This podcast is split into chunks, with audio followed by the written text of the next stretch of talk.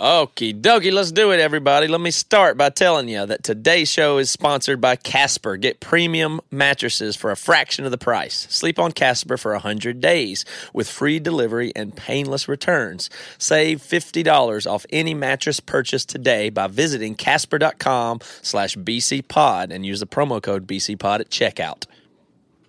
All right, and today's show is also sponsored by Lyft. The free Lyft app gets users a ride in minutes on demand 24 7 for less than the cost of a cab. Right now, our listeners get three free rides up to $10 each. That's up to $30 value, man. When you enter promo code Bad Christian, that's three free rides when you enter promo code Bad Christian. Today's show is also sponsored by Pro Flowers. Looking for the perfect Mother's Day gift for mom? Send her the 100 Blooms for Mom bouquet for just $19.99. All you have to do is go to proflowers.com and use promo code Bad Christian to get this awesome deal. This stunning bouquet sells out fast, so order today. Again, that's proflowers.com, promo code Bad Christian to get the bonus 100 Blooms for Mom bouquet for just $19.99. You are now entering the Bad Christian Podcast. Oh, three, two, Pastor Fat is back in the house. It's the Bad Christian Podcast featuring Pastor, Reverend, Prophet Joseph Svensson and Reformed Atheist Matthew Carter. And as always, senior year voted most funny, Toby Morrell. And the crowd goes wild. Were y'all up, voted any? Were y'all voted anything your senior year? I got. I actually did get like what is it? Most funny? It's something they say. Class it's clown is what It's they not- call that? It, it wasn't class clown. It was best sense of humor, sense of maybe humor, something like yeah. that. Yeah. Did y'all get anything? Joey, you got ugliest and fattest, right? Least likely to succeed. Oh well. Well, that didn't work. okay, well, if we're still alive, everybody, let me dial my friends back up. Shite. Okay, what Did happened? we look? I don't know what happened. Joey's gone. I don't know if he's back. I, maybe I really hurt his feelings this time. You may you insulted him. He I mean- hang up the Skype I didn't hear. What you, I didn't hear what you said. Like right when you said something, He was trying to give you the froze. superlative. He was he was Yeah. questioning what superlative you got in high school, whether it was fattest or most likely to be fat, or possibly biggest fattest person of all time, or dumbest Or least likely to ever, or succeed. least likely to succeed. You know that kind of thing. No, Mo- most, most, most, likely to, to, to dupe people with religion. most likely to be a pastor for sure, man. I, dude, I, I even had the Christian senior quote, man. I was all decked out in Christianity for sure. Hey, it's good to be back on the saddle, fellas. Good to be Hallelujah. back on the saddle. We're glad to have you Hallelujah. So I was Praise at a you, Lord. Uh, I was at a conference and I thought this was really funny because a lot of the pastors that I hang out with, they're just like, "So, have you you gotten some good stories from this conference to talk about your podcast?" And I give them a really serious look, and I'm like. I, no, man, I'm not going to do that. Oh, I don't- right, yes, let me- unlimited. so let- hey, real real quickly, make so sure you re- real quickly make sure you restart your your uh, Skype call recorder just in case. I did. Sorry, to, a lot. sorry. I- okay, sorry to interrupt. Te- technical stuff here, guys. I don't make technical. big mistakes like that. All right, I so- definitely do. So I, I, I've got a lot of things that I want to say, and you guys just stop me whenever you want to because All I, right. I've got a lot of thoughts. First of all, I am not joking around. Steven Furtick is absolutely one of the most brilliant people I've ever come into contact with, in, in all. You of were my at a. Steven Furtick conference this weekend.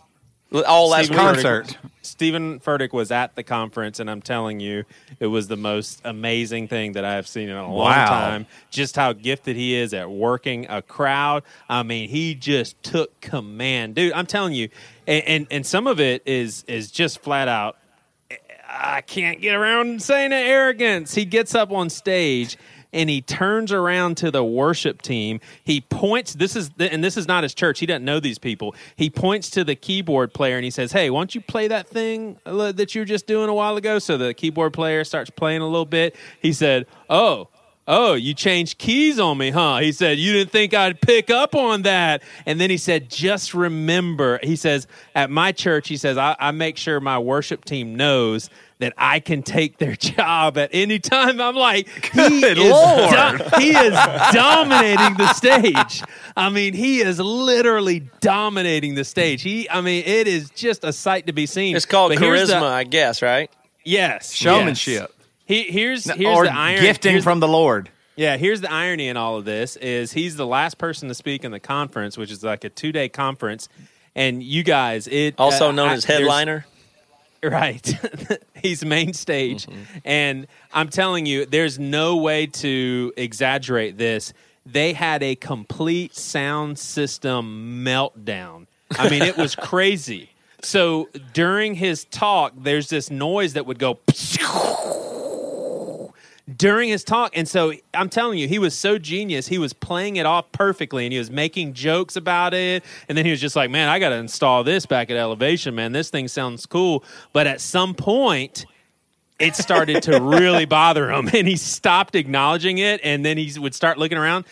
Y'all, the sound system, basically, I found out afterwards, the sound system was shutting down. So he started moving into like a response time sort of thing, and there was these loud, obnoxious noises until fi- that they brought him. I mean, y'all, this is a huge conference. Steven Furtick, like the guy that everybody's you know wanting to impress and everything, they keep bringing him up new microphones until finally he turns down the microphone, shakes his head no, like I'm not taking another daggone microphone. And, and but listen, listen to what he does. He starts leading the whole Coliseum in unplugged worship. So it's like he he is flawless. He knew exactly what to do, but I'm telling you, it was crazy to see the sound system fall apart. All right, so a friend Don't, of mine don't hold on. Don't leave that yet. I mean that that is hilarious. Like that is part of your job that you get paid to to be a part of, and and I mean you have to like. It sounds like what you're saying, right? Is like you got to give that guy some respect. I mean he puts on one hell of a show. He's. I mean it might not be a show to him or to other people, but I mean if you're an alien coming from another planet and you and you see you know Beyonce eh, or you know all the you know whoever it might be putting on something, you see Steven Furtick. You, I mean it, it- he's it, he's in a league outside of other pastors, right? Is that what Oh. you're saying? Like like he's I- I- he's bringing I- stuff to the table that other pastors aren't right now. Even I think I think he may in the pastor category. I I would find Preacher, it hard, I should say. I don't know about pastor, I would but find it hard to believe if there's anybody better than what he does. And and here, now, please please hear me out. At what he does. I'm now, I'd like for you to define what he does. I- right, What- I'm not no, even no. saying, stop right there and I- define what he Yeah. does. I like your statement. So he's the best at what he does. What does he do? he is best at working a crowd in a way that lifts people's spirits up, make people laugh, you know, get them all excited, get them energized about God and all this thing. So here's what here's what I'm saying is I, I'm not even saying that I'm connecting with it, but but you guys I'm telling you, I'm sitting there and I'm being so skeptical, and I'm like, oh my gosh, this is such BS. But then there was a time where he said something, I'm like, yeah, I kind of need to hear that, man. He, he got me on that one, man. I believe that. Yeah.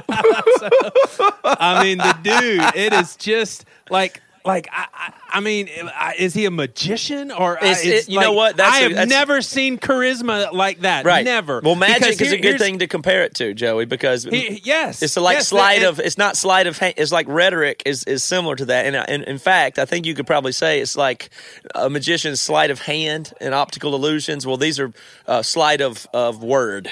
Or verbal uh, illusions, or at least tricks, or at least techniques that you're going along. You know what I mean? It's in the same category as magic, and that's not even necessarily necessarily a direct slam or anything, but it is certainly Yeah. in that in that category. Yeah.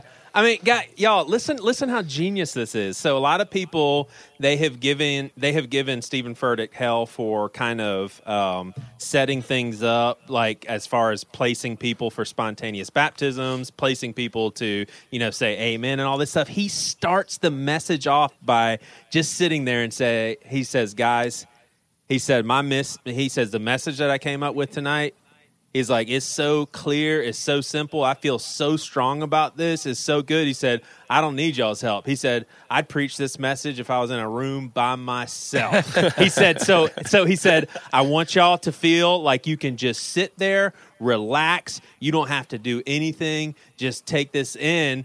But he had he had like a whole crowd of elevation pastors that every time he got excited they stood up and i'm telling you Yeah, if yeah. the, I, I would be so surprised if they weren't instructed to do so because there are some things that steven furtick says like off the cuff as far as like yes such and such stood up for me so i'm going to stand up for them it's just like some weird stuff that he has played into as, as far as giving and, and I think he confuses it for honor and respect, which are good things, but it's just taken to an, uh, an, an unhealthy. I, I mean, it's the same thing as a rock show. Like I, I've been on stage before, and I say, "All right, everybody, put their hands up. All right, clap right here. Do that," and that gets the crowd into it. And that's, Yeah, I mean, all, totally. what he's doing is being a great showman. Now, Yeah. My question to you: Does it? I mean, is that okay? Like maybe, maybe that's all right. Maybe getting people pumped up in that way, even if it's a little choreographed. Well, uh, yeah. it- I mean, it did make didn't it make everything that he did better?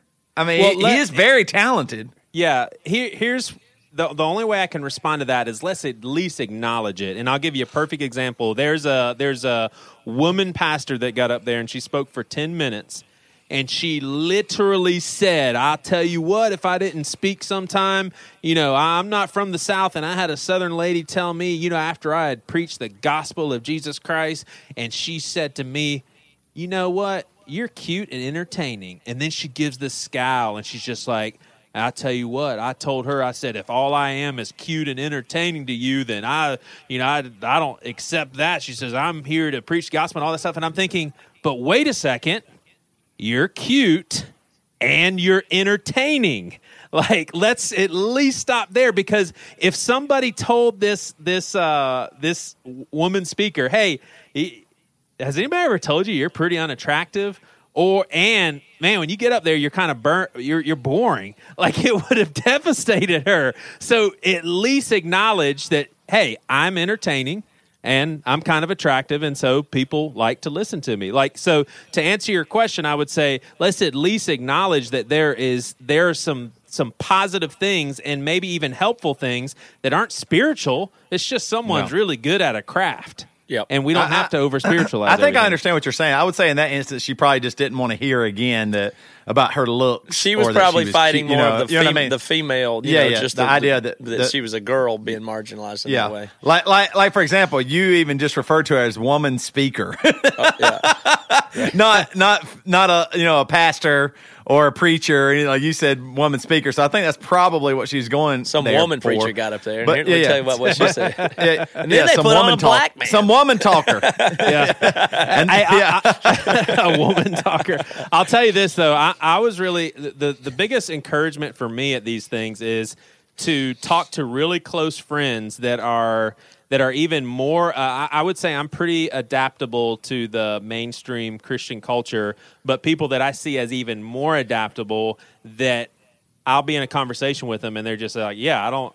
I don't really. I'm not buying into a lot of this stuff. They see the same things about Steven Furtick as I see, but they're they're pro church. They want to see people grow in their relationship, but they're not buying into anything. And that, I mean, li- listen. I mean, come on. Why why do we why do we let this stuff slide? And and uh, Toby, one of our bosses, actually said that is the biggest bunch of BS I've ever heard. Steven Furtick actually said in passing that 50% of people at Elevation Church are heathen. So, in other words, this is a church of like 20,000 people. 10,000 unbelievers are sitting there on a Sunday morning being like, yeah, man, I got to hear this stuff. No, that's not true. That's just not true. Now, I, I would imagine that maybe there's some st- statistical loopholes that he's trying to take advantage of. Like maybe there's a lot of people professing Christians that aren't really Christians or something. I don't think he's just trying to throw that out of thin air. Is that but to prove I that he's bringing in new people and Yes. growing and all Yes. that stuff? That- yes, yeah, there's yeah, yeah. there's a validation because eh, there's so many people that would say, "Oh, you're just filling up uh, a bunch of buildings with a bunch of Christians yeah, that are church consumers." hoppers. Yeah, and he's saying no, fifty percent don't even believe, and I'm like, that's not true. Yeah, that is I would completely not true. And I hate that when pastors use that statistic anyway, because even when people say they don't believe, majority of those were people that believed their entire life, and then maybe there was a year or two where they partied and said they didn't believe, but they probably even still did. Yep. Then, And so I mean, it, it, that, that, all those numbers are crazy. I, I, I mean, overall though, you used to get really depressed at these things. It didn't seem like it bothered you that bad. No, like, it and- seems like you're pretty mentally healthy right Yeah, now. Yeah, let me. I want to Yes. hear about that too, but first I got we got to take care of a couple of sponsor spots, and I want to tell oh, everybody. Oh, yeah. and, and here I'm going to apologize here because we've got actually one more ad than we normally have today, but I'm going to tell you why that is. That's because of a really good reason. It's because that our ads are sold out for the whole year of the 2017. We don't have any space left at all because of you guys supporting the sponsors and allowing us to do this and continuing to grow the show. Very so cool. that's a super congratulations. We're doing about half a million downloads a month right now, and it's just crazy. So thank you to everybody for that. And um, so we have sometimes there's a certain amount of orders that we have to fit in, and this one just happens to have four. So we're going to figure out how not to have four certainly and three or hopefully we won't even have three sometimes and two. Maybe we'll even add an extra episode to the podcast at some point in the future because it seems to be uh, well supported that the numbers And Lord are- knows are we can So talk. i don't really know. We don't have a plan exactly but this is just one of those weeks where we happen to have um, another one to, to get into. So let me get to it though part of the reason all this is working is because you guys like our sponsors. Let me give an example of that. Not even you guys, but we do. So I got a Casper mattress. Uh, Maybe a year or two ago now, and I've been sleeping on it ever since, and I love it. Now, I will be honest, they sent me that mattress for free. I didn't even pay for it, but I do love it, and I do continue to sleep on it. But here is what should make the difference to you when I tell you this our uh, ad sales and producer guy Bunda just bought one. He bought one for his family. Spent I don't know whatever they cost. I don't know which size he got, but he bought one uh, with just our promo code on it. And he asked me, "Do I really like it? And should he get one too?" And I said, "Absolutely yes." And he spent his own pocket money, no discount, no nothing other than the promo code. Got a Casper mattress, and he says he loves it. Also, Joey, did you not just get a Casper mattress? I sure did, and I called and said, "Hey, I'm a pastor. Can you give me more money off?" And they said no. They said no. And so you paid full price minus our, you know, promo code BC Pod. Right. And now you have Yep. a Casper mattress. You just told me it just came in. So I'm excited to hear next time when you unbox it and get to sleep on it. So I won't speak for you. But we believe in this product enough that our own people are, are paying the money for it and buying it with no extra discount or hookup for being on the show. So Casper is uh, they've created like an amazing mattress here, and they sell it directly to consumers, eliminating the con- con- commission-driven, inflated prices. It's an award-winning sleep surface they developed in-house, uh, and it's it's really good. They also have a pillow now that I haven't tried but would like to. It's an adaptive pillow, soft, and they make soft and breathable sheets, which I'm interested to check out. So. It's obsessively engineered at a shockingly fair price. It combines uh, supportive memory foam to create this award winning sleep surface. And they've sold uh, just so many of these things that it, it's it's getting reviews and ratings and awards all over the place. And part of the reason is, of course, it's great to sleep on, but it's free shipping and returns in the US and Canada. And you can try it for 100 nights risk free in your own home. If you don't love it, they will pick it up and refund you everything. It's designed, developed, and assembled in the United States. And you can get $50 towards any mattress purchase today by visiting casper.com slash bcpod and using the promo code bcpod also by the way if i ever don't know where my dog is there's lots of places to sleep in my house. He's always on the casper mattress up in the middle of our bed so he likes it too. Uh, that's $50 towards any mattress purchase by visiting casper.com slash bcpod and use the promo code bcpod at checkout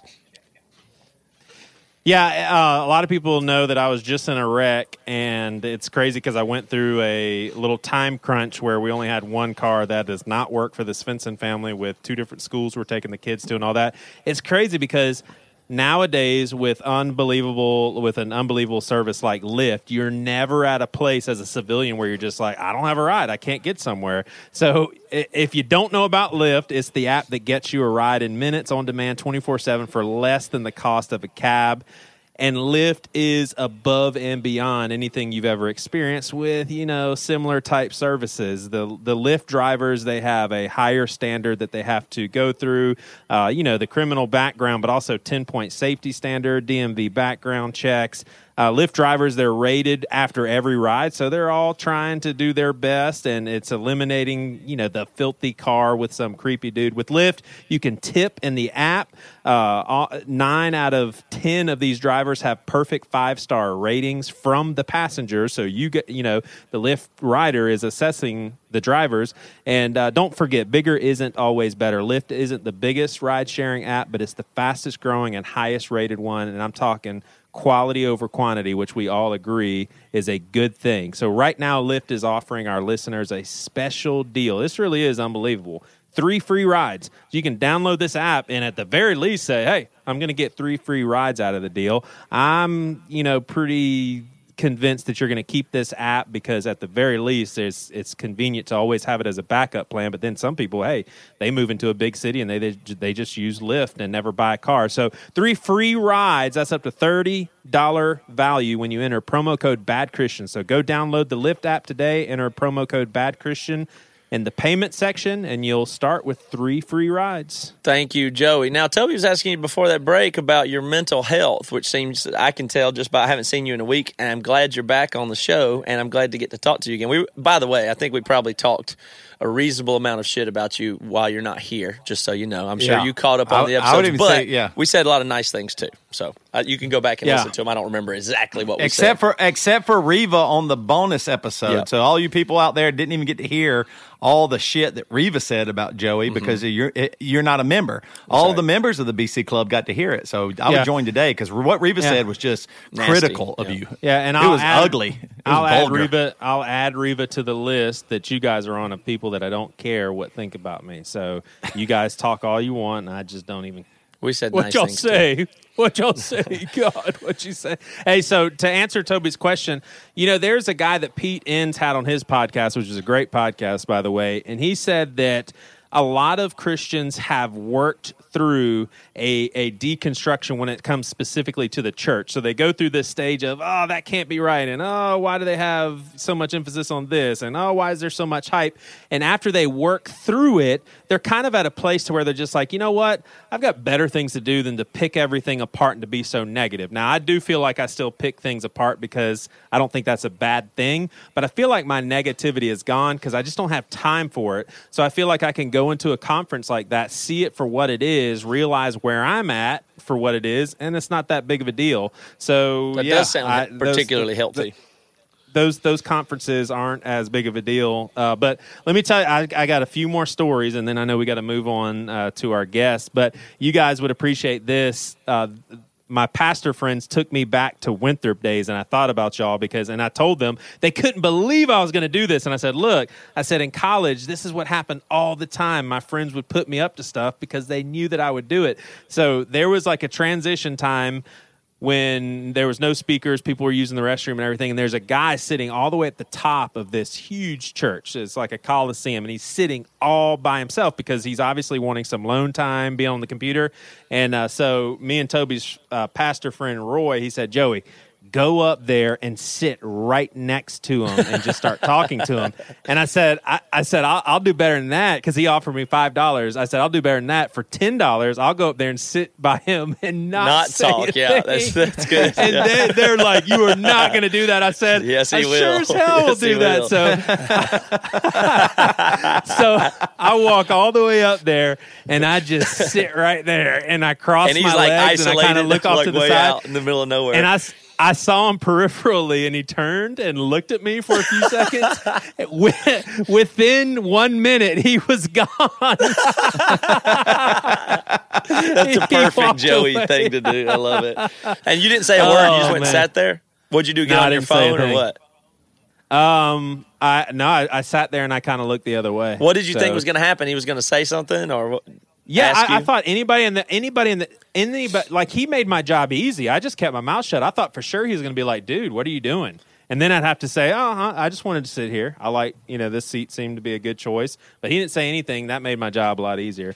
But uh, I'll, I'll tell y'all one more thing. So, oh my gosh, this this was this was kind of disturbing. So they have these slides rolling in the conference, and one of the slides had some sort of evangelical uh, message about Europe. So it's some organization that's placed in Europe, you know, to evangelize people, save people for Jesus, and all that.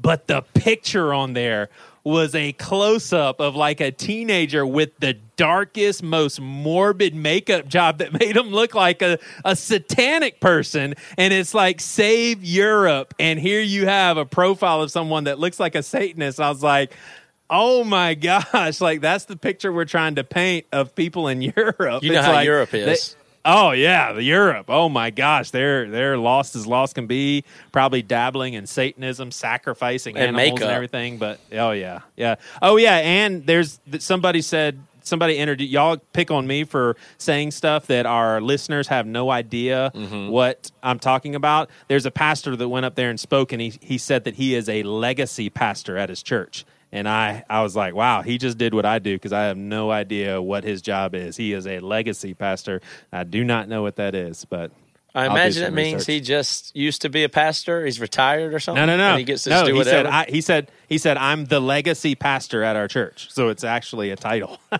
Oh my lord! He's in charge of that just- pastoring people's legacies that they set their families up to do well and across generations or something, perhaps. Maybe so. Maybe so. No, I- okay, man, I okay. do- I got. I'll just have one thing.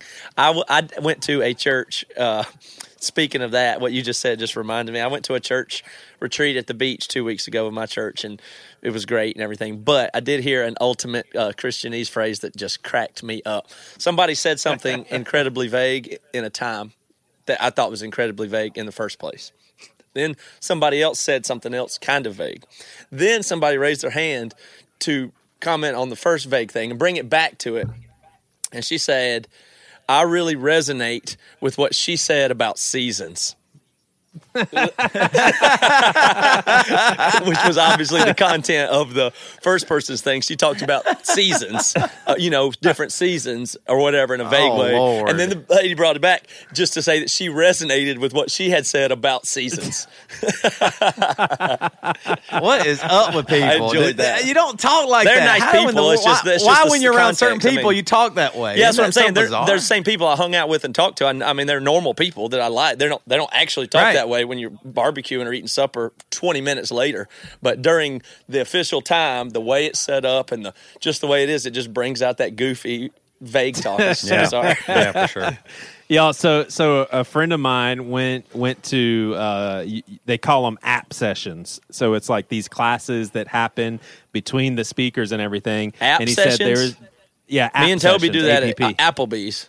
Yeah. So so this it was a pastor teaching an app session. He was from Charlotte and uh, my friend said it was clear that the whole back row was from his church because they were saying "Amen." Um, oh, that's good. That's that's what a lot of people say at conferences. Mm, that's good. Amen. That's good. He said it, they were clearly from his church, and uh, there was something mentioned about another church in Charlotte with this hot dynamic pastor. Everybody knew he was talking about Furtick, and it was kind of with like a negative slant.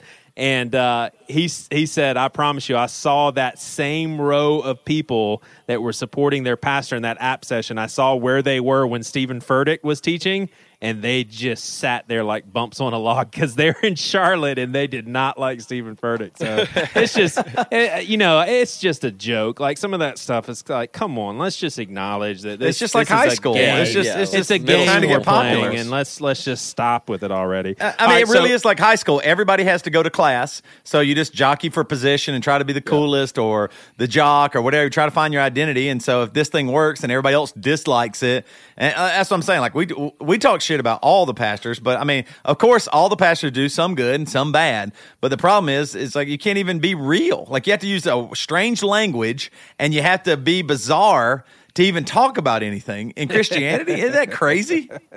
Super weird. It's a weird Uh, club, man. It's a sad club. yeah. And I'm in it. I'm a full fledged member. it's Joey's profession. Yeah, I know. It's your Yeah. chosen profession. Well, Uh, I'm, right. defi- I'm I'm definitely thankful for the church I'm a part of. That's for sure. And we're because glad I- to I- have you I- back on our podcast too, Joey. Well, thanks, man. Thanks. Well, we're going to be talking. So here, here's the deal.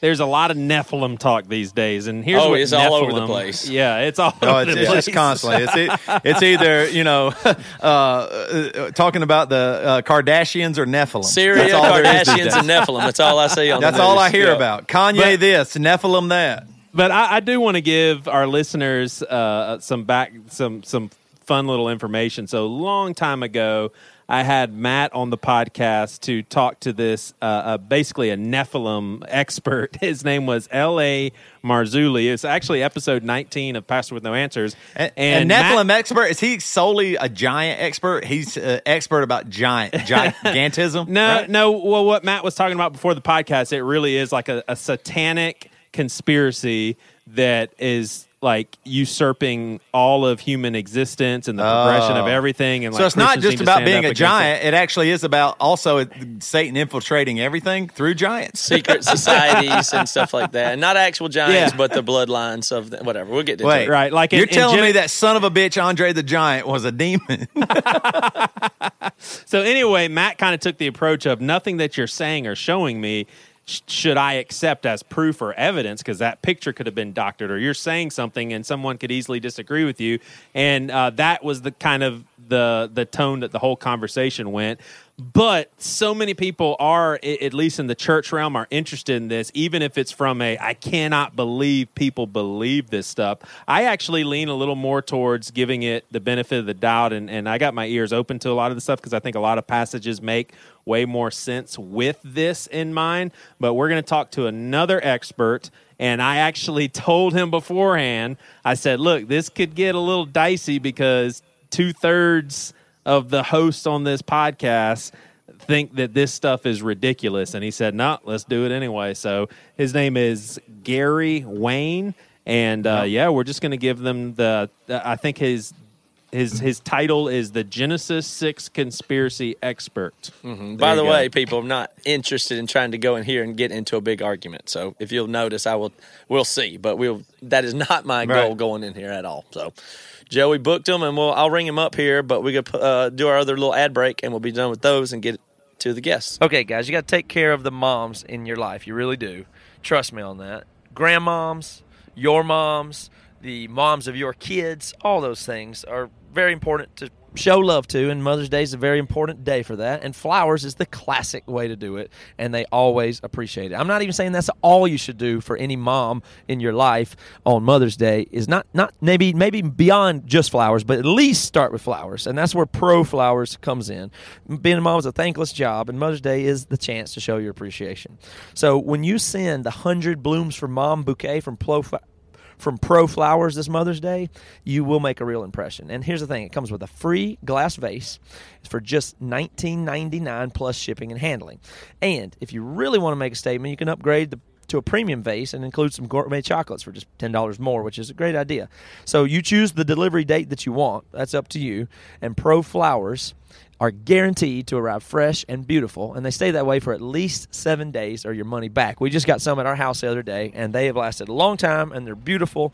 My wife likes them, my daughters love them, and we're happy to use ProFlowers, and we will be sending them to some other people, and you should too. So, moms love fresh flowers, and ProFlowers makes it easy to send the perfect Mother's Day gift with this huge bouquet.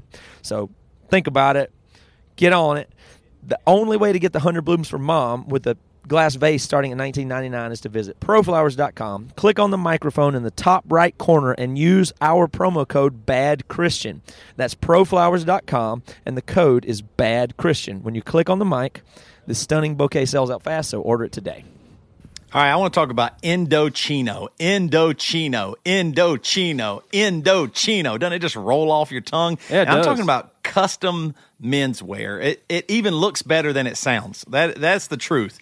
Uh, these suits are just tailor made. It, it just suits fit exactly to you, to your uh, to your exact size. It's so awesome. Rather than the the old uh, off the rack suit, these are made to measure suits made to measure suit right in the in just in the comfort of your own home. I love Indochino. I love my suit. I'm probably going to be getting another one because they have so many cool options and different colors and styles that I want to have a, a, different suit for a different occasion. So I want to get a couple myself. Um, but I love my suit. It was so easy to get my measurements. Like I said, it's basically like being tailor made. You get it measured in your own. You you get it your friend. I got my wife to help me. I used uh, they sent everything in. I used the tape measure. It shows you these really cool, easy, user friendly videos that uh, just show you exactly how to take all your measurements. You send in those measurements, and that's all you got to do. Indochino has suited up hundreds of thousands of men and are now the largest made to measure menswear brand in the world. And here's how it works visit a showroom or shop online, which is what I did at Indochino.com. Pick your fabric, choose your customizations from lapels to pleats to jacket linings and more. Submit your measurements, place your order, and wait for it to, ri- to arrive in just a few weeks. I'm telling you, this company is so great. I love finally getting a suit that I look good in as opposed to the old ones that I did not did not look good. I got a weird body and uh, suits usually don't accentuate that weird body, but Indochino makes me look as good as I possibly can. I love that. This week, our listeners get any premium Indochino suit for 389 at Indochino.com when entering Bad Christian at checkout. That's 50% off the regular price. 50% off, folks. The regular price for made to measure premium suits. Uh, plus, shipping is free. That's Indochino.com, promo code Bad Christian for any premium suit for just 389 and free shipping. Incredible deal for a suit that will fit you better than anything off the rack ever could. Here comes Gary now. Gary, we, Hi. there you are, and you got a great internet connection and a good sound Yeah. and everything. So, welcome to the show. Terrific. Yeah. Well, so happy to be here and looking forward to the discussion today. And I Yeah. think it might just pique the interest of your audience. That'll be all we'll have time to do because, and I spoke to you a minute before over the Skype chat that, that I know that 30 minutes or any time like that is, is barely scratching the surface based on the amount a of huge topic. the, yeah, huge topic. And I, you seem to have no pun a- intended. yeah, no pun intended. But you seem to have a wealth of knowledge about it and studies and, and seem to have devoted most of your life to this. Is that correct? Well, yeah, it sort of uh, kind of took over. I was more of a prophecy buff, and Mm-hmm. as I was logging all of the narratives and prophecy out of the Bible, you know, you come across this giant aspect very quickly in Genesis six, and then they crop up after the flood, and then they crop up uh, in. Uh, parts of the New Testament in terms of references back to them. But what really caught me was when you get into like Revelations and the abyss and the fallen angels and the demons.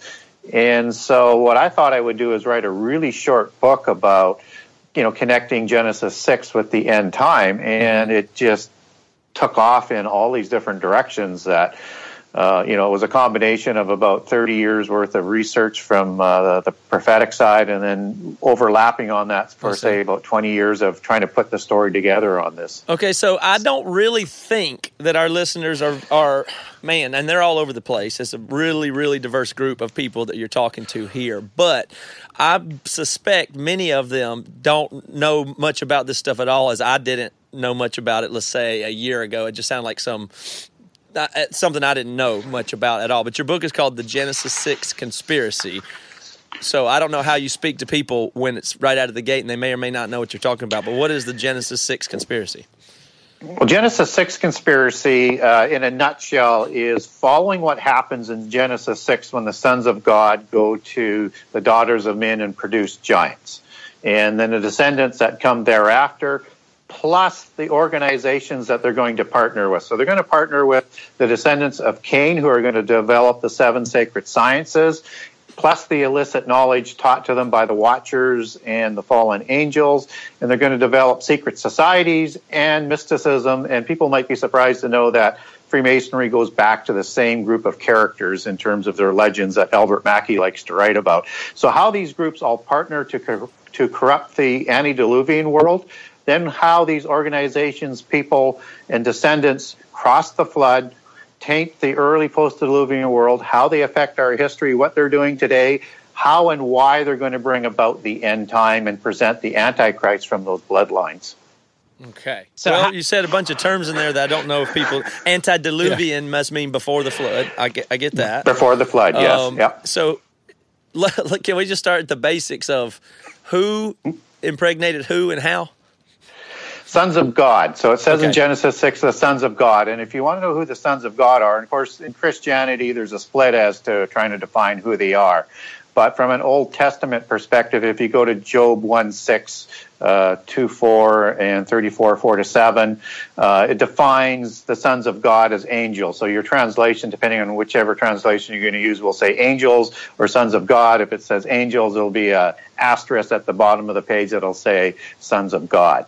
So it's the it's the angels who rebelled uh, in the angelic rebellion, and they're taking out revenge for the commission that Adam's going to be on to be raised above angels in, in the future time. And they go to human females, uh, presumably from the descendants of Cain, although it doesn't specifically say that, but you kind of arrive at that conclusion to create this giant supernatural race of demigods to usurp the kingships and to slave humankind and prevent that commission from happening. And of course, the flood prevents that, but this has been an ongoing conspiracy to do so that will ultimately come full play and full circle in the end time.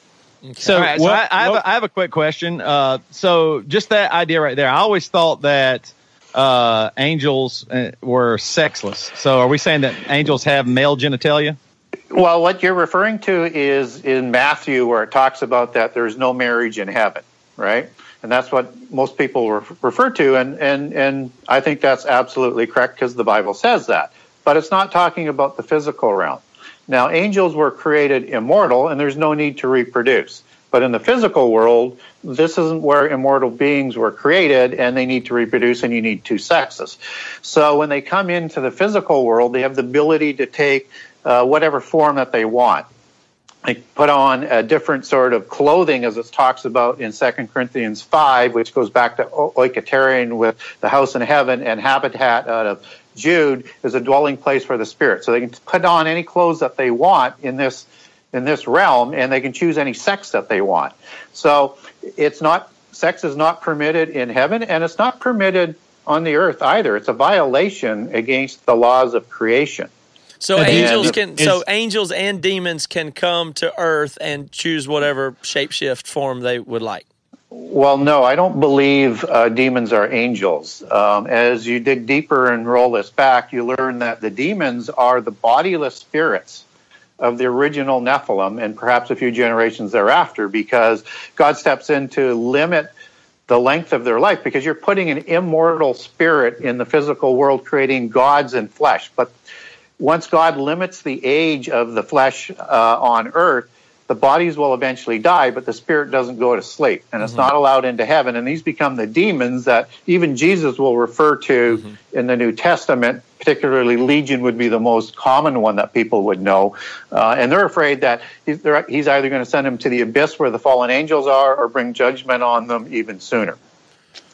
the the sexual stuff going on do you tie that to UFO abductions? Like there's a lot of there's a lot of uh, UFO similarities and and some of the few abductions that people can't really like cross off their list and say oh that Yeah. can be explained. That person was drunk. The the common ground that a lot of these abductions share is that there were sexual experiences done uh, on the person abducted. I, I read a whole book about that. do, do you tie the two together as far as saying, well, those aliens are demonic uh, entities that are trying to still infiltrate humanity? Yeah. So in the book, I don't spend a lot of time on the alien mythos because that's a sort of a bit of a genre in itself.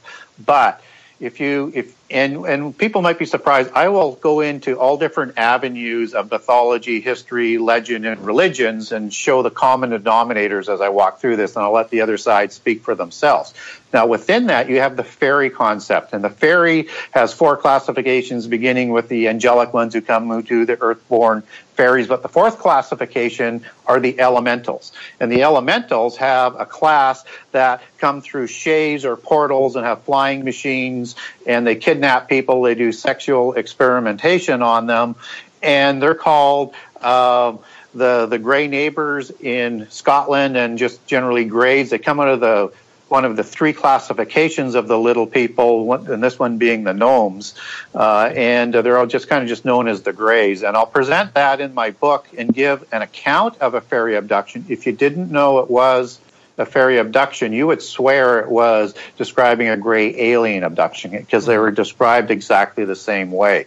So, do I think there's a connection there? I think there's a connection there, absolutely. But I wouldn't classify the uh, aliens as necessarily being uh, demons or the fallen angels, although they're all working together. Now, Um, I've, I've always thought that pastors who do like sexual immorality should use the fairy excuse. like if a fairy kidnapped me, I didn't want to do it. That fairy took me into the other dimension, and that's where I I did not want to do that stuff, babe. yeah, probably one of those leprechauns because they're the mischievous, mischievous ones, right? So, Let, us stay in the biological just for a second still. Well, let, let me of- ask, let me ask something real quick, Matt. Gary, Gary do you understand when uh, uh, uh, there's Christians that are listening right now and they're saying this dude is crazy? Like, how do you mm-hmm. respond to that? Do you understand where people are coming from when they're just like, this is nuts talk? Sure, and you can you can do a couple approaches on that, and I respect everybody's perspective, and I don't think anything you should do in Christianity should divide Christians. And so all I'm doing is I'm taking a literal translation and not trying to twist and manipulate what the Bible says. So when I say it says in the King James Bible that you know the sons of uh, God went to the daughters of of uh, humans and produce giants. That's literally what it says. But where Christians will take an exception who don't believe in the supernatural nature of these giants is that they'll go to uh, like the sons of uh, God uh, term that's in the New Testament that comes out of the uh, the Pentecost covenant, right? But this is clearly, in my opinion, my conclusion, not the same reference. So they're not humans, they're not Sethites. And what they are, if you look very clearly, and and human uh, and Hebrews uh, twelve seven, I think, has the best example of why it's not because you're being adopted into this classification of sons of God. And Hebrews twelve seven says that even though you know we have human fathers, we're, we're looked upon as the sons of God in the new covenant. Well, the the fathers in Genesis six are from um, fallen angels as described in Job. I mean, this is clearly a different reference. This is this is a new covenant uh, reference that really doesn't have anything to do with Genesis six. And in fact, uh, I would also submit that you know we're it says that we're adopted in. We're not they're not the physical sons, right? So this is this is a metaphor. But typically, that's where the split will come, and, and I get that um, because we're talking about something that's really quite out of the ordinary, and it can be hard to believe. But if you take the idea that a human mating with another human could somehow produce a demigod and or a giant, which the uh, giants are described as, as in the word Nephilim, that's impossible. So the only way you're going to get a supernatural being coming out of this union is from something being added in. In this case, uh, the uh, the DNA and the bloodline of the of the fallen angels. What, what do you mean specifically when you go into talking about DNA? Like, how would this? What DNA would they have? Well, they would have a hybrid DNA. They would have DNA of the being that the angels are in the physical world with the DNA that comes also from uh, the uh, female mother. And so you create this hybrid being. It is not a spiritual being, it is a, a physical being, but it has the immortal spirit of the angels that went in it. So is it And different if- species though? What is the Oh, yeah. species Well, of the of the, the Nephilim. sons? They're Okay. called Nephilim specifically. And if you look at the word hero, which they're called in some translations as the heroes of old or the mm-hmm. men of renown, if you take hero back to its ancient meaning using, let's say, Webster's or any dictionary that you want, that was understood in the ancient epoch as a demigod. And what that means by definition, and it will say that in the Bible, that it is the offspring of the gods and a human female. So just like in Atlantean mythology, where you have Poseidon marrying Clymene and produces ten sets of Titans, Titans are Yeah. another form of Hercules of is giant. like that too, right? Herc- Hercules is He's like that Zeus's as well. kid and whatever, Yeah, or something so- like that. And this is the same story that's told around the world. That includes the flood story and the reason for the flood. So whether or not you're talking about Anunnaki or Titans or Danua or Myosi or uh, let's say Z- Xibalba or Tengu or and there's just literally hundreds of names for these beings in all religions and all mythologies around the world. They have the same story of how these uh, superheroes, not superheroes, but heroes of old were created, or as the King James Version will call them, the mighty ones. Okay, so I Did, just want to these go. people have? Do you, do you think of these people also these Nephilim? They have superpowers. They're not just big. Well, yeah, I mean, they they we don't know exactly. They're half angels, man. yeah, we don't know exactly what was passed on, but they were they were worshipped as gods in this world, right? Gosh. Okay, so And I they- have a and- couple more technical questions, and I don't want to belabor a bunch of that stuff, but there's just a Yeah, I couple have a things couple too. that I don't quite understand, and then I'd like to talk about this, the importance of this, or if it's important. But Yep. If it's a difference, first of all, in to, to use the term species, I, Mm-hmm. pretty much means that you can't interbreed. Like you can a donkey and a uh, horse can make a mule or something like that. But you know, and I guess it gets blurry there. But if so, it's different DNA, but they're still able to interbreed with humans. And I know DNA wasn't a concept they had in the Bible for, you know, and I don't know if it would made sense if they did have it or or if people understood it. But it seems like that's a little bit hard for me to understand. And even if so, what I'm saying is the the supernatural part of it is less hard to swallow than the actual physical nuts and bolts of it. It's Right. easier for me to think broadly about it, but when you think specifically, it gets quite confusing. And then, even if they are able to interbreed somehow, and the DNA is not distinct, it seems like it would show up or be testable. And also, I got a. It leads me to this weird question that says, if you just happened to find out like I don't even see what how these if does the DNA itself carry evilness? Like how would they not just be born a certain way and then you could talk to? Like what if you tested Yeah. my DNA and I found out I had hybrid blood in me? Does that make me Well, right. evil? Could I be reasoned with? How would I have the innate knowledge to go pursue uh, conspiracy to do the antichrist? I mean, I don't understand how that's all could be transmitted one- biologically. number- yeah, number one, we all we're we're all sinners, right? So Mm-hmm. whether or not you've got different DNA, I mean, we're sinners to begin with, anyways, and and we need grace. Uh, and just because you may have either a bloodline, and there's different variations on how people will view uh, how you identify the markers from the the the, the gods and, and, and the kings. And, and also, I want to note that the royal families will take their genealogies back the Nephilim and, and the gods, and they have these genealogies in place. It's part of their pedigree. Um, but what I was saying is, is your physical traits aren't going to dictate whether or not you're able to be forgiven or not. I mean, if you choose Jesus and if you choose God and you know you believe in them, I mean that's that's all that you require. even if you contain. Nephilim blood, you can be E- saved. Even if you contain Okay. that, yeah, yeah, and even in Old Testament law, I mean, that were that was given to the Israelites, the curse or the punishment or the consequence didn't go past the fourth generation. You know, the third to 4th generation, as as described. Mm-hmm. So everything And you're yes, saying just is still saying that basically this is all would be considered by science. Is we're still only talking about Homo sapiens, though. yes, you you would just have an intermixing, and if you get into their belief system and what they believe, there's something in the blood. There is something in the genes that they would call the gene of Isis, and in their metaphors, they'll call the spark of the uh, the divine or a thousand points of light. As you get deeper into the occultic sort of understanding of it, when they're when they're talking about that, but they believe there are markers within the DNA, and they believe there are markers in the blood. Some people speculate that that might be the insertion of the Rh negative bloodline, but again, we don't have anything to prove that. We just know that Rh negative isn't natural. It gets inserted at some point in time. And there's a whole bunch of different, from secular to religious people, you know, debating as to when and how and why that that's even there. Uh, so, but if you get into occultic belief system, and you have to understand this is a polytheist belief system that's very strong in terms of having the divine right to rule that goes right back to the gods. It's called Vril in the Rosicrucian Society, or in what the Nazis believe as they're trying to create that new man or Nephilim concept. Uh, and they believe there's something in the blood that goes back to their original race that can recreate these giants um, down the road, which is what they're trying to do in that sort of greater Nephilim concept.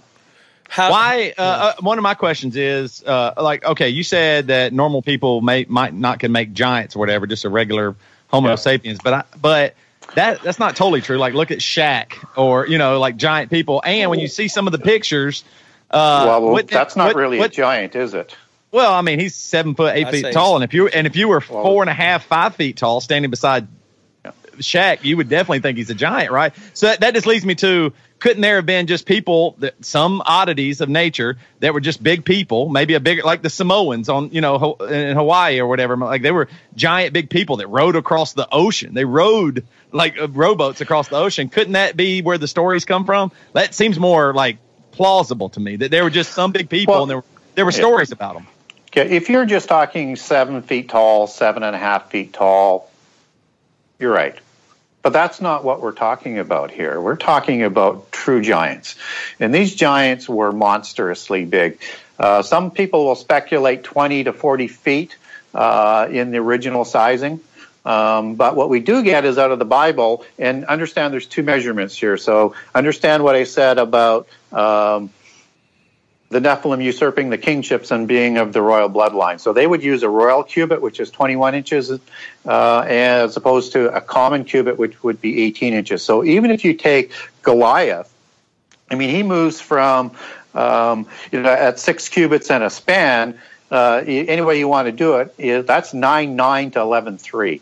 Now, Og was on a bed that was uh, 13 feet 9 inches on a common cubit, and that would be over 15 feet, you know, somewhere between 15 and 16 feet. So that would put him closer to, let's say, 13 or 14 feet. So, But you know how guys are couple- about exaggerating size. I mean, come on. Well, well, I'm taking these. I'm taking these measurements out of the Bible.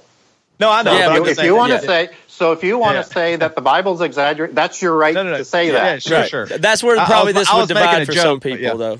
So if if if you want to use some historians, I can give you some sizes of giants um, in the time of, let's say, the Romans. well, For well, how about this? I can let me ask also I can also Let- tell let- you. yeah. Well, okay. Well, if you, yeah, well, you don't, uh, that's fine.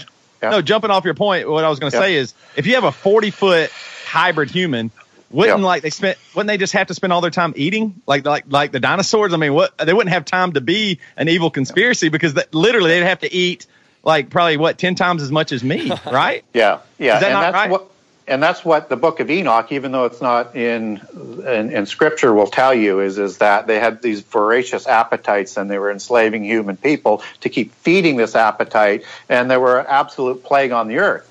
And I would also make the case that where you hear the story of the giants in Genesis six, there's no separation there in in Genesis six that leads you into the flood story. And in all accounts around the world, it's the giants that are the big change here that's mm-hmm. going to corrupt the whole world that will bring about the flood as they rebel against Yeah, because in Genesis God. That- six, there it says that they that was right before the flood, I guess. But Yes. yeah. So, but wouldn't okay? I'm just I'm So sure, I know you have a good answer to this, but wouldn't the flood have wiped them all out? Then, then they came back again. They just re they came back down. But Yeah, and we're not told how that happens, but I'll explain to you why we know it did happen that they're after the flood. So in Genesis 6 it says, you know, when the the uh, sons and daughters, you know, when the sons of God went to uh, the sons uh, or you know the daughters of humans uh, and took wives anyone they chose that they were both before and after. We're not told whether that's before or after the flood. Is it you know the first time of a copulation and then shortly after? Is that after the flood? But after the flood, we get these beings that are showing up in the Bible called Rephaim, uh, Anakim, Emim, Zamzummim, Avim, Azim, on and on and on and on, and they do not go back to the table of nations. And in fact, the Anakim are said to be descendants of Nephilim in numbers.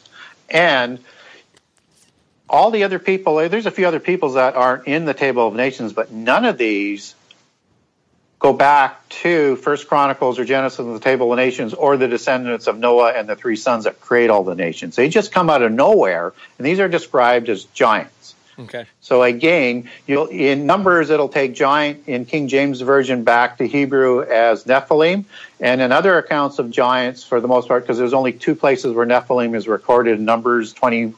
In Numbers and in uh, Genesis uh, 6, and then the other giants go back to Rephaim.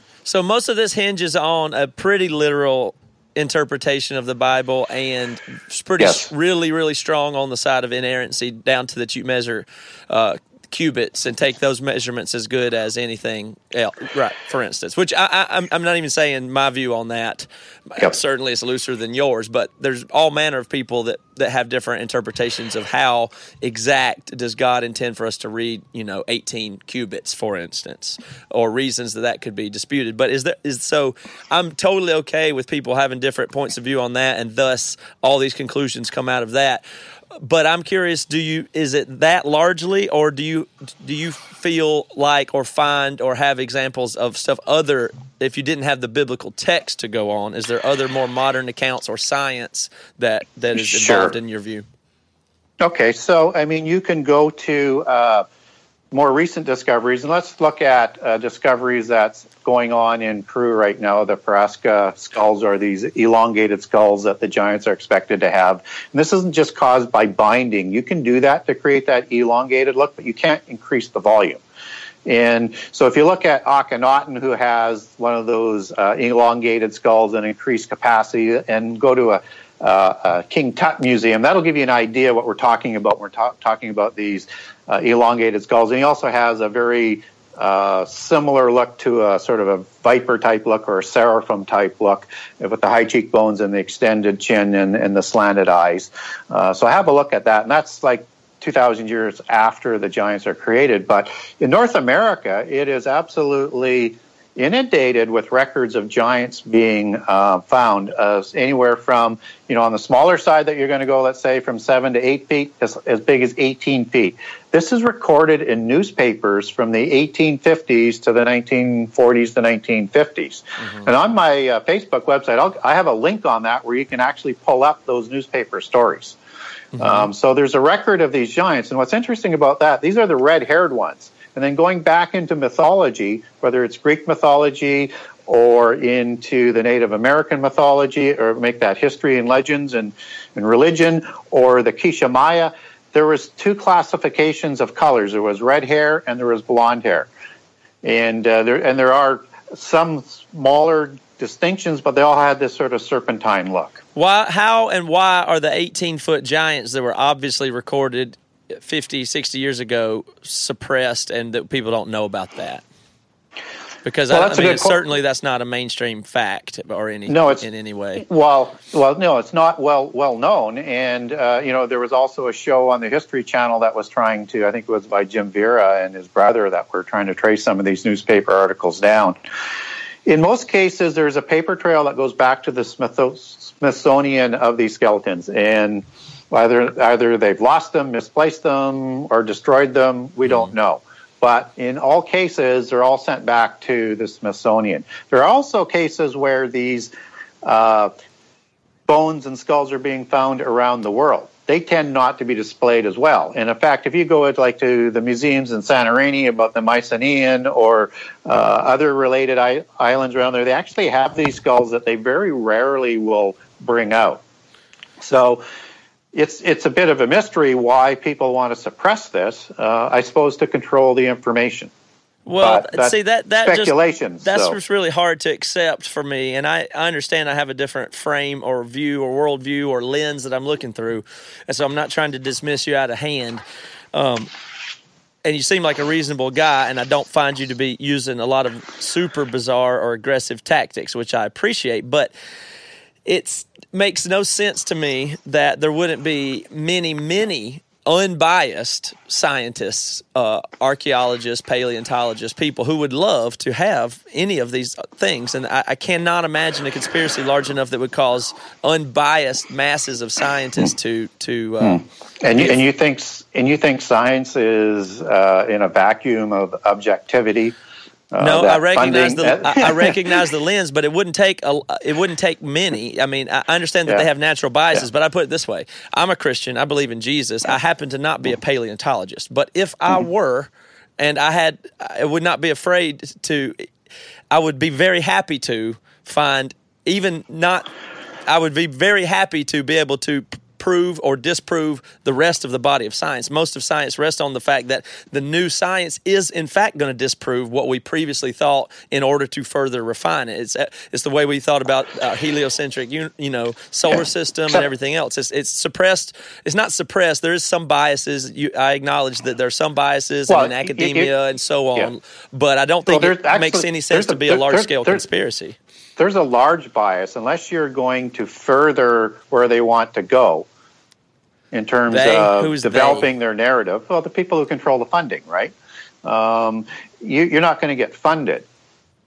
I mean, that's that happens in all aspects of science, right? It's not this sort of straight objective, and this whole kind of ideology is going would absolutely upset the whole narrative completely.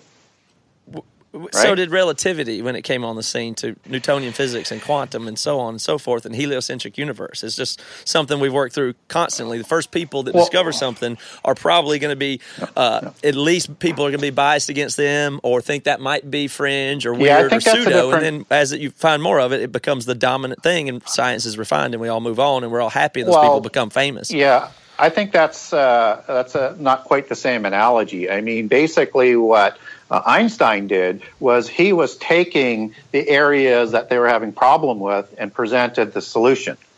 Now they didn't accept it all right away, and they're still starting to. They still haven't accepted everything that Einstein has said because they're trying sort of prove it as they go. Right? That's Right. supposedly what they're doing. But it was still directionally in the same direction that they wanted, you know, that they were hoping to develop their their understanding. This, I mean, to go back and say that giant, there was this other race overturns everything that secular science stands So for. it would be the greatest scientist uh, scientific achievement in all of paleontology to do so. It would uh, it would be the greatest find for a scientist to do. It would make his career Well- and make him the best. You know, that's that's what that would be if somebody could do Well, that. They wouldn't say, if "I'll bring it out sometimes." Yeah, but Matt, it." what? But the only but, thing about but, that but though if it gets is suppressed, Yeah, Go ahead. or or people point and say that well, make a mockery out of them. So so Yeah. if if there are a lot of people that say, yeah, we we're going in this direction scientifically, but you have one person that says, oh, but look what I discovered.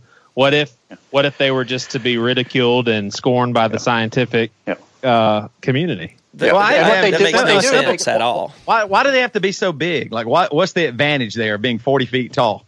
Like that, that, like that just seems bizarre. Like if you were really going to try and do a conspiracy, you'd want to blend in, not be massively giant, or, or, or you would come out and we would worship you. Like if there was, if there was a race of people that were 40 feet tall, I believe most people probably would bow and just Well, go ahead did. and loot. You know what I mean? they did bow to All them. so, was- so are you saying they're not hearing the news, though, right? Well, well, as let me let me uh, answer uh, you know a couple of things on, on that before I get into into Okay. that question because there's a, a lot of things that were being um, put out there. So. Um, there are these discoveries going on. They actually have a term for these artifacts. They're called ooparts. You know, out of place artifacts, right? And if they don't fall into that set of bones that they set up on a chart that flows, they're called ooparts, right? They set them aside. That happens all the time. There's thousands and thousands and thousands of these ones. So it's not that there aren't some evidence out there, and there is, and it's not that there aren't scientists that are finding them. It's just that they're being ignored. Now, second thing is, is when you look at the demigods that we're talking about in the past, they did worship them. So if you get into the gods of Egypt that are, let's say, you know, you've got three areas of gods. You've got the age of the gods as you get into the first time, and then you've got the age of the demigods, and then starting about 3000 BCE as it goes on secular chronology, you have uh, uh, as being the start of the human dynasty. And so you have sort of this evolution down that's recorded of the gods, the demigods, and it's the demigods that are these gods, right? And they looked like gods. They were bigger. They ruled over the people. They have inscriptions or reliefs of these of these kings that are all over Egyptian archaeology. And of course, everybody just says, "Well, that was just imagination," right?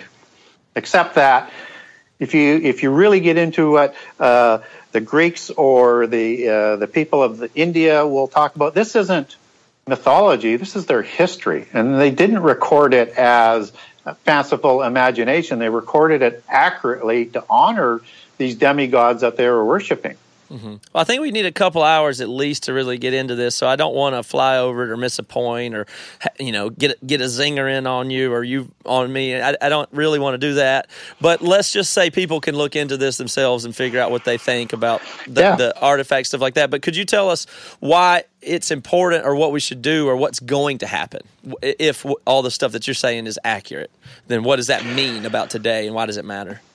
So what, what my book sort of focuses on are the descendants of these Nephilim and these groups that I was talking about. So there is a partnership that comes down through history that uh, is developing the sciences.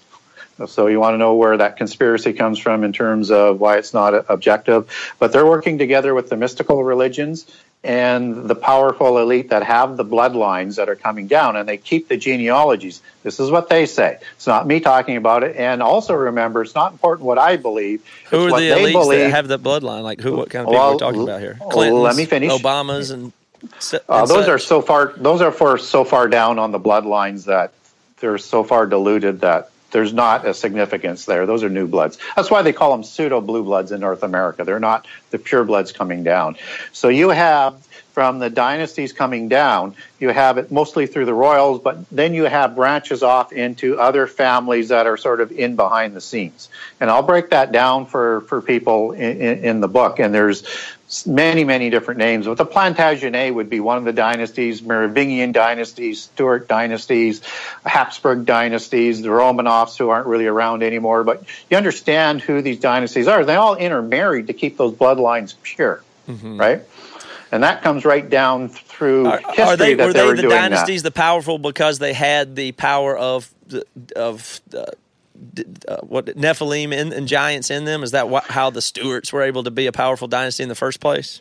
Well, they were they were a, a scion or a grafting in of many bloodlines, and so that, that's why uh, they were one of the most ennobled bloodlines based on their genealogies and their belief system. And that's why they were so firm on that divine right to rule, because they believed that went right back to the gods, Okay. Right? And so, to, what is who is who? Are there people aware today? Not that they just have, oh, my bloodline is pure. I'm part of the English royal family. Of course, they care about their bloodline, but they don't mean anything supernatural by it. Or I don't assume that they do. You're, are you saying there's many families and powerful groups of related people who full, ha, have full awareness that they have demonic uh, DNA and they seek to keep that and use as to, to control stuff, and they are all in on it and know that about themselves? Yes, I wouldn't use the word demonic though. I Oh, would I'm say sorry. Yeah. What, demonic. what, yeah. what would you use there Yeah. for that? What is in their blood Well, I is would- different than mine and Well, yours? well, I would say they would have the physical uh, bloodlines and some DNA markers that would come down from the Nephilim that would go back to the That also angels. empower I- them, though. Is their blood different than ours? It- Not just simply They- marked, but like they- there's something in it that gives them power. They believe it is, and in the Rosicrucians, we'll call that the Vril concept, which again was adopted by by the Nazis, right? Mm-hmm. So something in the blood that they believe that you can backwards engineer to redevelop the size and the scale and the sort of pedigree of, of the original Nephilim. I and where's all this? Where's all this headed believe. then? If they are able to continue this way and we don't get them, are we supposed to get them or overturn them or find them out or what are we supposed to do? Well, I, I think if, if you're familiar with prophecy, you're familiar with the end time. And so they want to bring on the end time. So they're trying to establish the universal religion, and they're trying to establish uh, the 10 groups of nation empire that's going to represent the end time. That's why the Club of Rome was developed in the 60s, and they report directly to the Rosicrucians, and they already have the world divided up into 10. That's uh, 10 is the number that is a constant that was used in prehistory, and it's also the number that's used in prophecy in Revelation and Daniel about the 10 kingdom empire. So Atlantis, as I mentioned before, was a 10 king titan empire uh, that was known as the helm of world government in the antediluvian empire, in the antediluvian world, according to their mythology and belief system even though they were checked as it was uh, and defeated by the Athens, as Plato recorded in Timaeus and Critias. But it's that metaphor you have to keep in mind what they're trying to set back up. That's why Francis Bacon wrote who is the inspirational founder to uh, the Royal Society, which all scientific groups still report back and pay homage to today, wrote the book The New Atlantis, which was the inspirational founding for the Royal Society. That combined the polytheist religion that they worshipped in the end time and comes out of theosophy and Gnosticism of his time, because Gnosticism spawns theosophy, that is going to be the bridge between science and religion in the end time. Right? So that's what they're trying to bring about is, is this world government of this new Atlantis that Bacon wrote about that's going to bring in this world of utopia, but people are going to be told that you're going to have to fight for your freedom and you're going to have to rebel just as they did at Babel, just as they did in the antediluvian time, and take their stand against the God of the universe. So All right, we I got one, to- I got one last ahead. question, real quick. Uh, I was going to ask. So the the forty footers, they're gone now, right? They don't exist anymore. Yeah, we don't even know whether they ever existed. Okay, so that, as, that I, might as, I, been- as, as I said, people speculate on that, but um, I don't have anything larger than, say, 16 feet that I could point towards anywhere. But still, I mean, anytime you get something that is uh, 10 to 12 feet, you're talking monstrous size. Sure, yeah. And they were known to have not just taller, they were big and muscular, where a human would have a three to one uh, height to width ratio. These were known to have a two to one. So, but what do we? What do we? Do we need to do anything? Is this a problem or something we could stop or fight or something like that? In your view? Well, no, and and and uh, again, people who are from the Christian faith will understand that the end time can't happen until the restrainer is removed. So they're trying to bring about the end time all the time, but until the restrainer is removed, it's not going to happen. And when it does happen, it's ordained, so it's going to happen. So there's not that much to worry about then. At least it's just kind of Well, entertainment just to talk about. Well, if you don't think worrying about mass slaughter and genocide and uh, almost destroying the whole world before Jesus comes back is Okay, so nothing so to as we're concerned here, about, okay, I guess okay. that's fine. So you would say that, that there's ties to the Nazis, and so in or, these are evil people that while we're here taking care and stewarding the earth are trying to do more evil things and more genocides Yeah. and harm more people. Thus, we should fight them on that level. But I would say maybe we could fight them when they arise. But Yeah.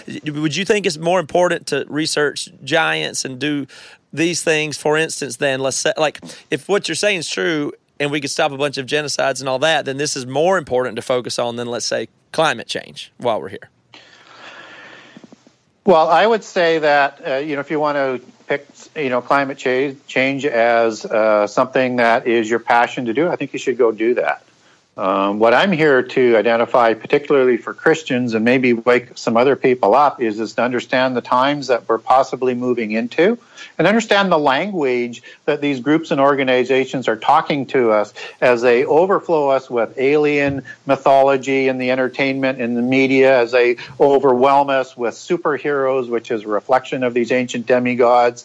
Uh, and Superman is a great allegory, but we probably don't have time to go into that allegory. Um, they are inundating us all the time in literature and entertainment and the media, preparing us for this. And what you'll learn as you read through the book is to understand the language of the allegory that they're talking about. The blood, the people with the bloodlines control media and entertainment. Yes, but it's also alongside with the secret societies and the mystical religions that we talked about. Because you have to understand that they all rose at the same time and it's, they all have a different aspect of the agenda. Mm-hmm.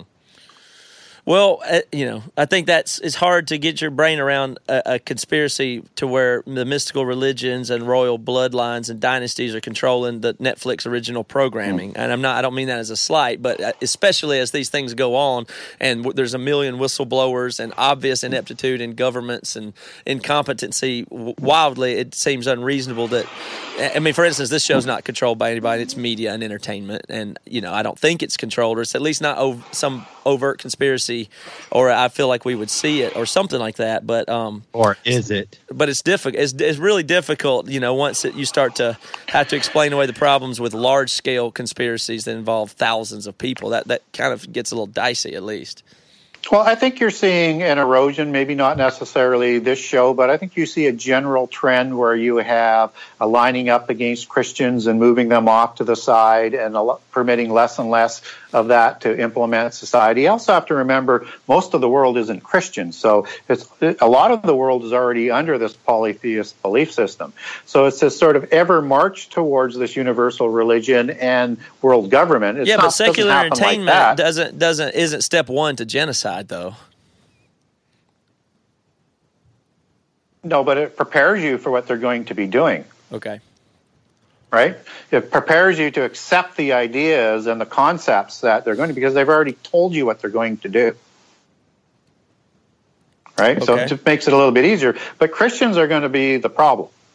And Christians are going to be the ones that they're going to go after.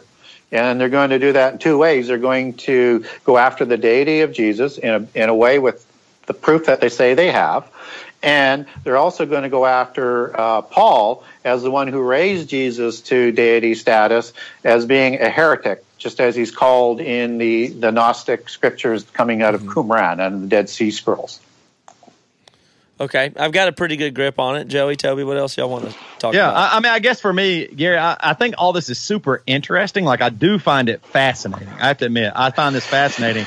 It's harder for me to go along with conspiracy theory. Just, just- for example, I mean, like every, every president in America has been Christian. Uh, America's a Christian nation, supposedly. I know people argue that and we're not anymore, or whatever we want to say, but like Christianity, the year is 2017 of our Lord. Like, the, there's a lot of Christianity going around, and uh, you know, what is it, a billion or so people are Christian, and so Yep. I don't know if everybody's out to get us. It seems like this is really fun stuff. It's harder for me to to worry about this evil stuff just because when taking that away, there's just a bunch of bad stuff. You know what I mean? Like no no Nephilim, there's still real bad stuff. And, and let me say one more thing too. Like it, it's hard to pick and choose. Like when I I, I say, well, what about a cubit? And you were like, well, you got to take the Bible literally. But I mean, even in Genesis six, God says, I'm going to wipe out all flesh. All flesh will be gone. But somehow you don't take that as literal because Well, that's you still not, believe that's not quite what it, at least. That's that's not quite what it says, though, is it? I It mean, what says, does- uh, uh, "The end of all flesh is come before me, for the earth is filled with violence. Behold, I will destroy them with the earth." What he That's also says is, is I'm going to destroy, and he says it twice uh, in uh, six four and seven three, I think, that I'm going to destroy everything I created. But I mean, it also Right. says in, in Let me Genesis finish. Let me finish. Let me finish. to destroy all flesh, wherein is the breath of life from under heaven. Like it, I mean, you have to take that literally too, right? Well- like you have to take that literally if you're going to say cubits are literal and all this. Other, like Well, God so said, going to destroy everything but Noah and these animals." So yeah. So are you saying Noah didn't survive because he's all flesh? No, but he talked. He says, besides you, Noah, and and your family. Right. You Yeah, know, so I, and- I mean, maybe he saved some Nephilim. I guess maybe some of his family were Yeah. Nephilim, or Noah was Yeah. Nephilim. And it says no, no, I don't believe that. I know a lot of people will go that way as one of the the ways of it happening. Another way of it happening is second incursion, which happens after the flood, right? Because it said they were both before and after when the, the sons of God go to the daughters of humans. We don't we don't get that explicitly told. We only know that they show up because the Bible talks about it. And I don't believe the Bible is in contradiction. I believe it adds to the story, right? But I don't believe it's in contradiction. And so you have to you have to get out of the lockstep that just because it has a little extra information doesn't mean that that's a contradiction. Yeah, but I mean, it does kind of somewhat throw a wrench in reading the Bible literally. If God says, "I'm going to destroy everybody but you, Noah," that just that that, and then to you see what I'm saying? Like it seems like, well, I'll take this because there's some other information, but like because we have other information that there's nobody that's 40 feet, but it's outside the Bible or something. And, So and, and all, I'm saying and is all, just- and all of to- what we have talked about is in Genesis 6, right? right. It's all in the same narrative. So I'm not sure what your point is. You just want to pick one piece out, but you No, don't no, no, want to I'm read saying the rest I- of the narrative. No, sure, sure. But I'm saying you said you you seem pretty staunch on taking the Bible literally, and then when I give you I a am. verse, well, when I say God says He destroys all flesh under heaven, Uh, wherein is the breath of life from under heaven to destroy all flesh. That you don't want to take that literally because you say, well, somehow God allowed Nephilim to survive. So, I mean, that, that's Or what I'm saying. other- That means well, God. other well, flesh. you can't take that that scripture literally. No, no, So no, why- no, no, no, no, no, no. You're putting words into my mouth here. So let me let me explain this. So Okay. nobody, we're not told explicitly how the Nephilim get from the antediluvian world to the post-diluvian world. There's only three ways. Somehow in the ark, which is what you were mentioning, which is comes right out of Gnosticism. Two, Uh, and some people believe that the wives of the, the the daughters of or the wives of the sons of Noah had Nephilim DNA. But again, there's nothing in the Bible to say that. So somehow on the ark is one way, right? But we all know that there's only eight people. So you, if you want to pick that way, that's fine. We don't know that that's the way. Second way is somehow on another ark or off the earth somehow, and all the other religions and mythologies around the world, like the Epic of Gilgamesh, will have a story of giants surviving the flood because they're demigods. They're like Utnapishtim is two thirds god, one third human, and so is his family. And Gilgamesh, who is giving the story, is the same way, and they're created the same way. So either there is help from fallen angels, which isn't in the Bible, and all these other mythologies and religions are wrong, or that's a possibility. Or the third way, which I mentioned because which I lean most heavily towards, is there's a second incursion. Right? Because there are both before and afterwards when the sons of God went to the yeah. daughters of human female. So you can interpret that way. But what we Amen. do know, but what we do know is they show up as Rephaim and the descendants of Nephilim after the flood. The Bible is very clear on that. And this puts so you no. in a 6,000 year old earth, basically. You use math to trace literal in that regard, too. No, no, no, actually, it doesn't. Um, so, I, again, I don't believe the Bible is in contradiction. Mm-hmm. I've said that a couple times here. So, if I put the story of day six together with the Eden account, mm-hmm. I get so many contradictions, I can't reconcile it right? So mm-hmm. you got two choices there. Either it's in contradiction or there's two different creations of humans. Mm-hmm. 6,000 years goes back to the birth of human. And underline one of the, the things, and again, I've got, if somebody wants to get a hold of me through my website, I'll send you the handout on this mm-hmm. uh, and l- list all the differences. But you but, do, so you have, I understand what you're, where you're going there, but you have Methuselah down as actually 969 Earth years of life, though. That's what it says. Okay. Right. That's that's what I'm just trying to see. Like uh, basically, all Toby's trying to point out there is when you say literal, there's many different ways that that that, that word can even mean, and, and even inerrancy and and being literal well, is define is, literal. I can't. I can't. Do, I can't do. I mean, in the strictest interpretation says, of we can't even says, use metaphor, or simile, or figures of speech. So it, obviously, there's. It's not. It's you not think you're, and you think 900 is a figure of speech? Well, Jesus is the Lamb of God is one, and so, so I, I don't know if yeah, they but, if there's some difference in the measurements or how people. Right. I, am just saying so, you have a different way. Of, but but the Lamb of God is defined within the Bible. Clearly, right? I understand, so understand. that. Yeah. I understand so, that's a figure of speech, but what, there's obviously many people that disagree with you on is it two separate Genesis accounts? Is it six thousand years? Are these days representative epochs? Could is there some way that that does make sense that we don't yet understand? Certainly, well, there's take, a lot you, of room you can, there, but you, you have, in your it, view, you have everything nailed down really tightly. Well, you can take it back to Hebrew and look at the Hebrew word. That's not hard to do. Mm-hmm. So you use the word years, it's going to define it as a year of that time, right? It's a year. Right, but then we run into Noah problems, and you know how do you deal with all the animals? I mean, there's things that are seemingly contradictory, not even in its speech, but just in its like physical realm of possibility, like so, 40 feet so people. Word, and what do you do with all the animal shit on the boat and all that? You know. So the word kind, the word kind, is is as you take that back and how it's used throughout the Bible, actually refers to species. If you take that back to the Quran and its accounting of the Noah story, it actually says species. Mm-hmm. Right, but I still don't understand. If you go super literal, that makes no sense to me. It doesn't seem to even make sense to try to understand how they stewarded all the animals, well, I, fit them on the boat well, with the amount of cubits that it was, and how they tended to any species, not whether it was two or one or ten. How they keep them, you know, the, the food, uh, climate, all that stuff. It, it that, that can't. Well, there's no clearly, real way to make sense out of stuff that you can't make sense out of that you don't have all the information. That's not to say it's not true. It's to say it's clearly, information. Clearly, not everybody believes what's in the Bible. Mm-hmm. Clearly, not everybody's Christians. That's everybody's sure. choice. Right. Uh, and then you have a choice of saying within the Bible, if you're a Christian, do I want to read it literally or would I like to read it allegorically? But as soon as you go down that slippery slope, an allegorical right. approach is the Gnostic approach. Right, but there's a, um, there's there's one thousand shades. Let me finish. Let me finish. Then, whatever you define as that allegory changes the meaning. Mm-hmm. right? So you really don't know what the meaning is, which is why you have to go through the mysteries and be initiated and enlightened to understand the two allegories, which is polytheism. Yeah, but there's so many different ways that people that are attempting to read it literally and are trying not to be allegorical or symbolically read it that con- that that dif- di- disagree with you. So all I'm I saying is there that, there are many Yeah. of different ways that people that are even intend to be literal have certainly many many different points of views.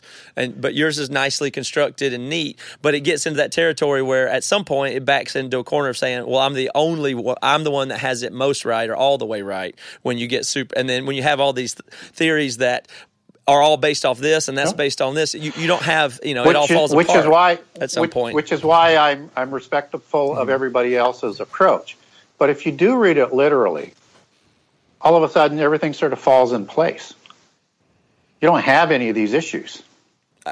Again, a simple one is that it doesn't make any, it doesn't fall into place how you could have lions and black widow spiders and micro species of amoeba all tended to and fed and maintained and separated and then repropagated. That that is a that that type of thing makes you run into problems. You can't say that it all falls into place. Well, basically, what you're saying then is that there was no flood.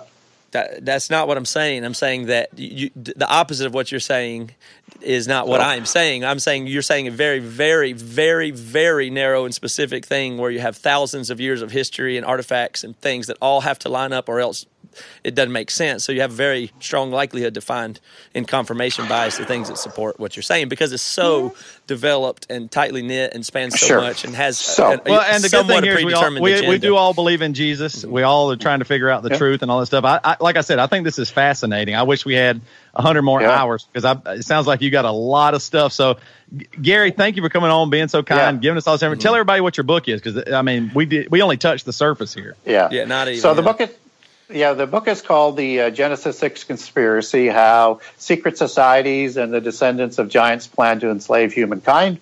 And as we've talked about it, it's a six thousand year connect the dots investigation into the groups that we were talking about, how they plan to bring this about.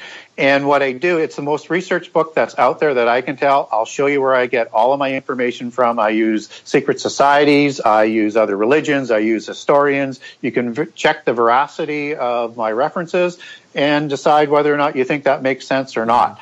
But what I wanted to do is I wanted to tell a complete narrative, which nobody has done in this genre before. And I think I do a pretty good job of that. Awesome. So interesting. And- Genesis and- Genesis six conspiracy.com and that's with the number Yes. six. Genesis Yes. six conspiracy.com. It's been fun. Let me say, Gary, Yeah. too, that I, I do respect you. I don't. I'm not even feel like we've debated or anything like that, but I'm just trying to get a grip on and represents some different point of view than yours here. Um, I do get the strong sense that that you are not a. I don't think that you are a dishonest person peddling something to sell books or anything like that, lest you think No. that. I, I believe that this is your interpretation, the way that you believe it, and that you've come to it, and, it, and it's respectable and authentic to you, very much so. So Yeah, I hope and I'm that's not worth and, I, something. and I'm not here to divide Christians. Sure. And I appreciate Right. that too. Yeah. Now, the only thing that does weird me out is you're sitting down. How tall are you, Gary? Yeah. I am only six feet tall, so Okay. All right. Woo. I didn't, I- I, I didn't may- want to be deceived. I, I, I may be pale skinned and, and hazel eyes that giants have, but I'm, I assure you I'm not a Nephilim. All right. Thanks so much, Gary, for joining us. Well, thank you for having me. All right, so we went a little long. We probably got to go ahead and wrap it up, right? Yep. I mean, that'll that- be that- it for the episode this that went week. a while. Yeah. That was I did enjoy it. I did enjoy it. I mean, I think that stuff's just just out there, boy. But it just that's the thing. It's all I can think is it's just out there. I can't bring myself to go. Yeah, that that you know what I mean. Like that's where How'd I'm you at. find it, And- uh, Joey? You didn't say much. I guess you just. He, won, he, Well- he won you over. well, I mean, No, Joey for- probably would, would would agree with him on a lot of stuff, so he let him. Hey, say let me it. tell you again, Joe, were you researching Nephilim and stuff the entire time? I can't get a word out. No, seriously, my Skype crashed literally a dozen and a half times, so it was pretty frustrating. I found myself most of the episode trying to get in on the conversation. But no, I first of all, I want to point out that I think a huge distinction what Matt said is, and I'm glad Matt recognized this, is this this dude is certainly a student and this is what he's convinced of and i think Right. that's what Yeah, makes I it so believe that. interesting because I also don't think he's a crazy person. Like now, I, I'm totally fine with people saying his beliefs are crazy. Okay, that's fine, but he's not a crazy person. This is what he's convinced of, and yeah, I I, I see more plausibility in what he's saying than what you guys. But, I mean, you, I- I- but you can't just say he's not a crazy person. I mean, like if he's teaching, like oh, I'm just saying, I don't think he's a crazy person. I understand what you're saying, but if he, if the world starts going this way and we start believing in giants and stuff like that, it will affect education and how Sure, we sure, view the world sure. and all those. Things. So I'm saying saying. there, there Yeah, is like, yeah. and I think he would even agree that there are serious consequences to believing this or not believing it. You know what I mean? Right. That's, Yeah, that- I that's guess all I- I'm saying. I guess- I guess think I Gary would say that clinical. I guess I don't was think yeah. clinical. Yeah, yeah, no, he's not. I don't think he's an absurd, crazy person. No, I don't think he has a mental it- yeah. illness or anything, but I do think I- yeah, I that don't it's even- shouldn't even say obviously. crazy. I think it's obviously entertainment, is what I'm saying. I, I, I know that sounds dismissive, but I think it's obviously entertainment to all those who, even like Joey, I really believe it's entertainment for Joey. So if you say you believe it, if you're saying, well, it could be true, and that's why I like to dabble over here, that means that you're just doing it for entertainment. If you if it could be true and it means mass genocide's on the way, we better fucking get with it right now. That's not the way Yeah. people treat it though. People don't treat it that way. They treat it like, "Hey, I can listen to this. That's neat. What if it was that? Ooh, ooh ancient Right. aliens is on." That's you don't really believe that. It's a and he calls it a genre. I don't think that that means it's not true, but this is a pl- a place to play around and it's something and it's interesting and it's speculation Yeah. and it can be fun. And I think that's the I'm way glad most he came people on. To, it. you know, Matt Yeah, and I to- all right. totally disagree. So Yeah, all right. Well, Kevin J. Thompson, Blake Edward Mayers, Chase Blankenship, Joel Barboza, Tommy H. Jurgen III, Scott Kennedy, and Arik Hendricks. Thank y'all for joining the BC Club. That's B- thebcclub.com. If anybody else wants to get in on the action, I think Toby is giving away um, one free makeout session. His wife gave him permission to do that. So, boy or girl, uh, makeout session for 18 one plus. lucky I'm, BC. I, I'm BC offended by both those terms. I'd just rather say in, anyone. You know what I mean? No, I- in, in, in preparation for this episode, I actually uh, I looked up Nephilim and all that stuff, and I, I decided to use it, and I, I it backfired on me. I Jess and I were getting ready to make love, and I pulled down my pants, and said I'm going to release the Nephilim. And she, she said she she said more like David with two pebbles in a sling. Release the Nephilim.